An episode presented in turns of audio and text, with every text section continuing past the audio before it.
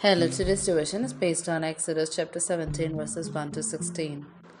The whole Israelite community set out from the desert of Sin, traveling from place to place as the Lord commanded. They camped at Rephidim, but there was no water for the people to drink.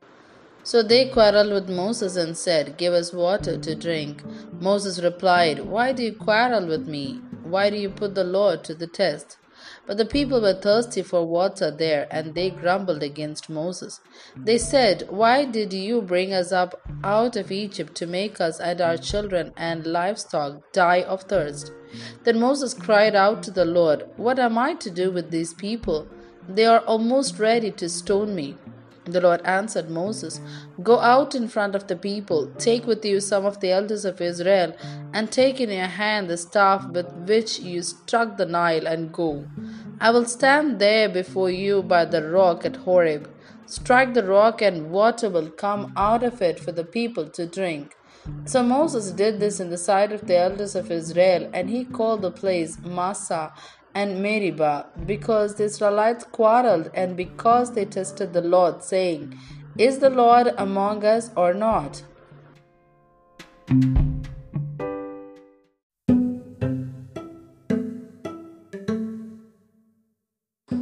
Continuing with verse eight, the Amalekites came and attacked the Israelites at Rephidim. Moses said to Joshua, "Choose some of our men and go out to fight the Amalekites.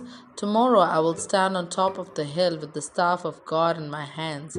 So Joshua fought the Amalekites as Moses had ordered, and Moses, Aaron, and Hur went to the top of the hill. As long as Moses held up his hands, the Israelites were winning, but whenever he lowered his hands, the Amalekites were winning.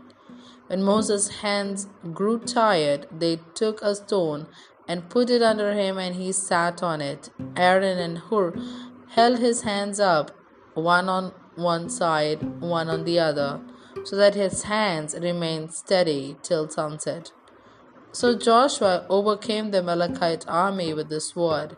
Then the Lord said to Moses, "Write this on a scroll as something to be remembered, and make sure that Joshua hears it, because I will completely blot out the name of Amalek from under heaven." Moses built an altar and called it, "The Lord is my banner," he said, because hands were lifted up against the throne of the Lord. The Lord will be at war against the Amalekites from generation to generation.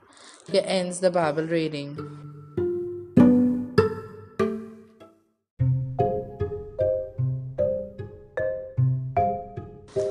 Water of life. Be quiet. Imagine Jesus seated with you. Before you can speak, he asks you a question. "What do you want me to do for you?" Write the conversation from there. People have moved from the wilderness, and on their way they have to come to a place called Rephidim.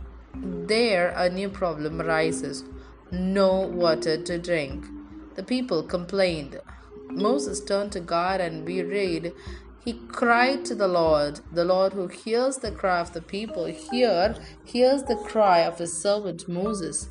As usual, he provides water to the people through a miracle again. God told Moses to take the staff of miracle which he used to strike the Nile and go to the Mount Horeb with some of the elders. The Lord says he will be standing there in front of him.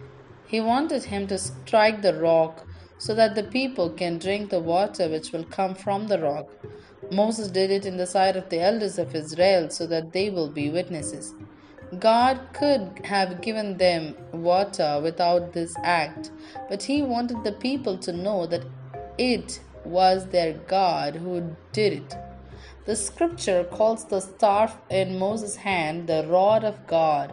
There was the combination of the human instrument and the divine power. There another problem comes in the form of the Amalekites. Amalek attacked Israel, and again God stood as their refuge. Moses stands on the mountain and sends Joshua with his men to fight the war. He stretches his hands, and when Moses' hand was up, Israel prevailed, and whenever he lowered his hands, Amalek prevailed. Here come Aaron and Hur to help him by holding up his hands on either side, and Joshua defeated the Amalekites.